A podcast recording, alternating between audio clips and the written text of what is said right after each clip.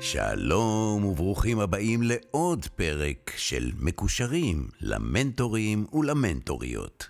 והפעם הפרק שלנו עוסק בליווי מרחוק. e-mentoring, שנכנה אותו פה גם בשם ליווי מרחוק, הוא mentoring העושה שימוש בפלטפורמה דיגיטלית מכל סוג שהוא. נכון לכתיבת פרק זה, בתוכניות מקושרים אין מודל כזה, אך בהחלט כל התוכניות התנסו בכך באופן זה או אחר במהלך משבר הקורונה. חוץ מהקורונה יכולות להיות סיבות נוספות שבהן קשר ייאלץ לעבור לליווי מרחוק. מעבר כזה נובע בדרך כלל מסיבות משבריות. המשמעות היא שייתכן שתדירות הליווי, נכון לעת המשבר, צריכה להיות גבוהה יותר. אם מסיבה כלשהי, הליווי נאלץ לעבור למתכונת של ליווי מרחוק, יש להיערך לזה ככל הניתן. כאשר עוברים מליווי פנים אל פנים לפנים אל מסך, יש לשמור על תקשורת דומה ככל האפשר למקור. שיחות וידאו הן הפתרון הקרוב ביותר. יתר אמצעי התקשורת האחרים יכולים לבוא כתוספת. בכל מקרה, אם במהלך הקשר נאלצתם לעבור או לשלב ליווי מרחוק, יש לנסות לשמור על שגרת ליווי למרות השינוי. למשל, לתאם שיחת טלפון או וידאו במועד קבוע.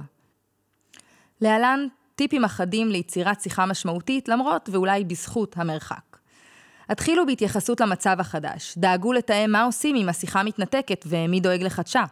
הבטיחו את הפרטיות והדיסקרטיות של השיחה, למרות קולות בני המשפחה שאולי נשמעים מסביב. פנו מקום שקט ככל שאפשר בבית. ואם בכל זאת אתם צפויים להפרעות מסביב, הסבירו זאת בתחילת השיחה, ודאגו לכתוב במהלכה כל דבר שיעזור לכם לשמור על ההקשבה. לקראת סיום השיחה, בדקו איך צורת הליווי החדשה הרגישה לשני הצדדים. חישבו האם יש משהו שכדאי להמשיך איתו או לעשות אותו אחרת, והכי חשוב, קבעו כבר את הפגישה הבאה.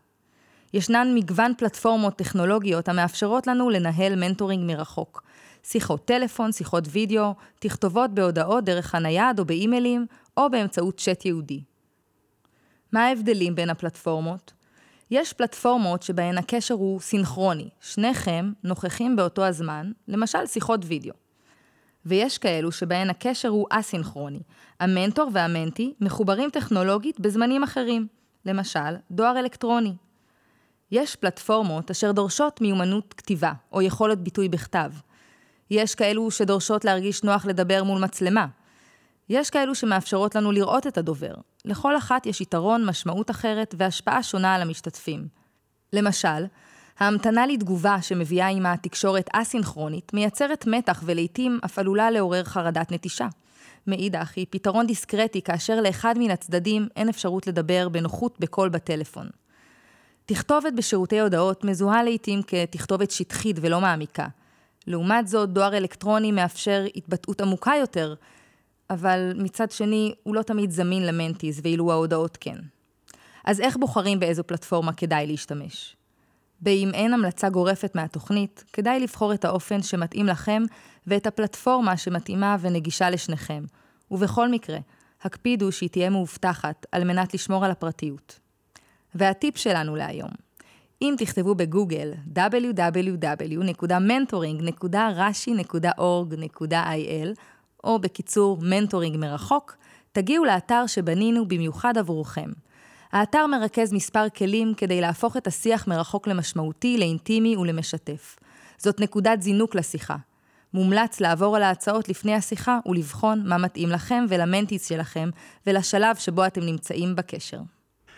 אז עד הפעם הבאה, שיהיה לכם יום טוב ו mentoring משמעותי.